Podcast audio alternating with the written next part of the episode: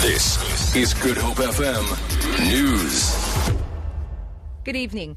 The National Assembly has approved the Standing Committee's recommendation of government's proposed 23 billion rand cash injection for Eskom.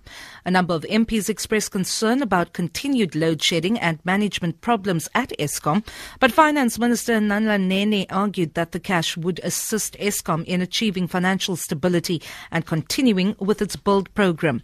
Earlier, the EFF MPs left the chamber after Julius Malema and others became involved in a dispute with Deputy Speaker Lesedi Seshat Tsenoli, Malema was ordered to leave. Criticism over remarks by President Jacob Zuma on the Marikana shootings has led to the presidency issuing a statement saying it did not mean he condoned the shooting of 34 mine workers. Zuma reportedly defended the actions of police in Marikana, saying they were preventing the strikers from killing more people.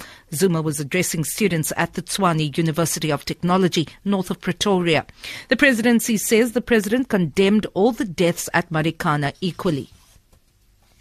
The Cape Town Disaster Management Centre says minor flooding has been reported in Khayelitsha and the Strand.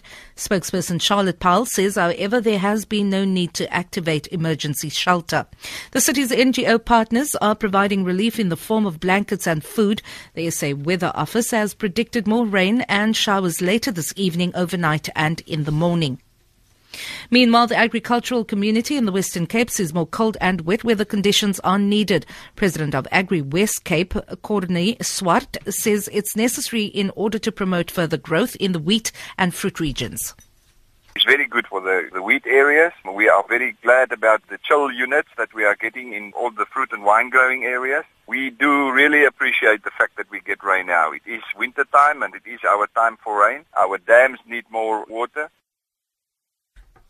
Farmers in Fraserburg have made resources available to assist with a research, with, with a search rather for a missing lion roaming near their town. The three-year-old lion escaped nearly three weeks ago from the Karoo National Park near Beaufort West.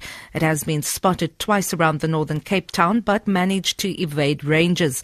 SANParks spokesperson Faye Ludick says their search is yielding results. The teams were assisted on the ground by farmers who were very helpful. Um, we have also got the assistance from Northern Cape Nature Conservation, who have now offered us the use of their helicopter for a period of about five hours. One of the farmers have also been kind enough to assist with the use of a gyrocopter. And finally, music lovers in Cape Town will have a rare experience this evening when they will be exposed to performances in the dark.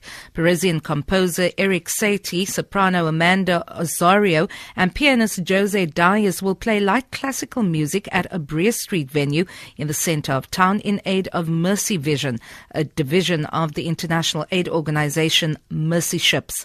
It aims to reduce unnecessary blindness of those in need. Approximately 240,000 South Are blind from cataracts. For Good Hope FM News, I'm Vanya Kluter-Collison.